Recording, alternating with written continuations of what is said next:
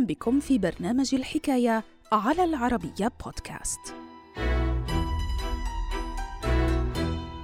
ستالين رفض تسمية موسكو باسمه سنة 1938 بعد مقترح تقدم به مساعده ورئيس المفوضية الشعبية للشؤون الداخلية نيكولا ياغوف والذي أعدم بأمر شخصي من ستالين سنة 1940 فما سر أسماء المدن الروسية بعد الثورة البولشفية؟ تفاصيل الحكاية في مقال للكاتب طه عبد الناصر رمضان بعنوان قصة نقل العاصمة لموسكو ولماذا لم يتغير اسمها كغيرها؟ الحكاية مع نجاح الثورة البولشفية عام 1917 وإزاحة الحكومة المؤقتة لم يتردد البلاشفة في تغيير العاصمة من مدينة سان بطرسبورغ نحو موسكو حيث آمن الجميع حينها بضرورة القيام بذلك للقطع مع كل ما من شأنه أن يرمز لروسيا القيصرية. إضافة لذلك شهدت البلاد حملة لتغيير أسماء كبرى المدن ومنحها بدلا من الأسماء السابقة أسماء أخرى أكثر ثورية وقد نتج عن ذلك تغيير اسم مدينة سان بطرسبورغ الملقبة أيضا ببتروغراد لتصبح لينينغراد نسبة للقائد السوفيتي فلاديمير لينين.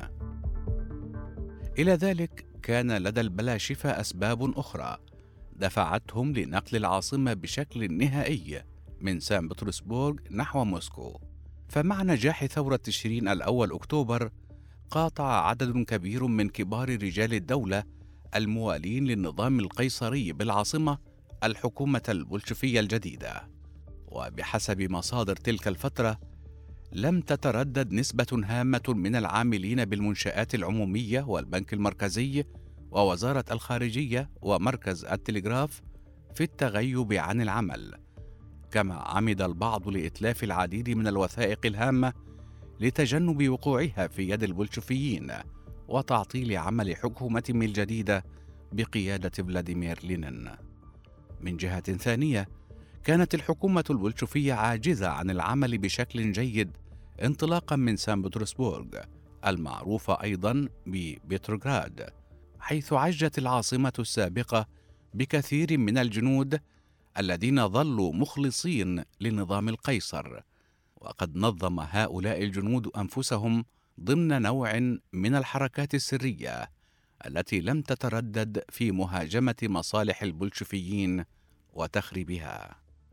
وإضافة لذلك عمدت فنلندا لإعلان استقلالها رسميا خلال شهر كانون الأول ديسمبر 1917 وقد أدى ذلك لخلق وضعية صعبة بالنسبة للعاصمة السابقة بتروغراد التي أصبحت على مقربة من الأراضي الفنلندية وفريسة سهلة لأي هجوم محتمل انطلاقا من أراضيها.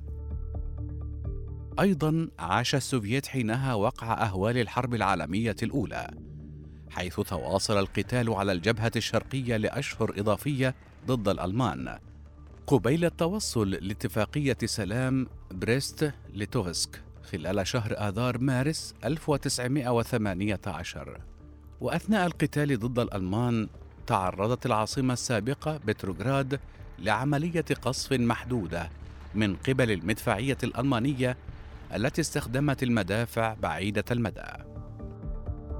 أمام كل هذه الظروف غادر لينين ورفاقه مدينة بتروغراد نحو موسكو وباشروا بعملية نقل العاصمة نحو موسكو. خلال شهر آذار مارس 1918 أتم المسؤولون السوفييت إجراءات نقل العاصمة بشكل رسمي.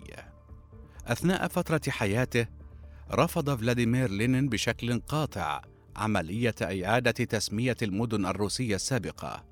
لكن بعد رحيله مطلع العام 1924 لم يتردد رفاقه وعلى رأسهم ستالين في تغيير أسماء المدن لتخليد أنفسهم. وبعد مضي أيام قليلة على وفاة لينين، غير المسؤولون السوفييت يوم السادس والعشرين من يناير 1924 اسم العاصمة السابقة بتروغراد وأطلقوا عليها لينينغراد وخلال الفترة التالية حملت مدن عديدة اسم ستالين فتحولت دونيتسك بأوكرانيا الحالية لستالينو وأصبحت تساريتسين المعروفة بفولغوغراد حاليا ستالينغراد ونالت دوشنبي بطاجكستان اسم ستالين أباد بينما تحولت مدينة نيجني نوفغورود لمدينة غوركي نسبة للكاتب الشهير ماكسيم غوركي من جهة ثانية رفض ستالين أثناء فترة حكمه التي استمرت لأكثر من ربع قرن عملية إعادة تسمية العاصمة موسكو فعارض خلال عام 1927 عملية تسميتها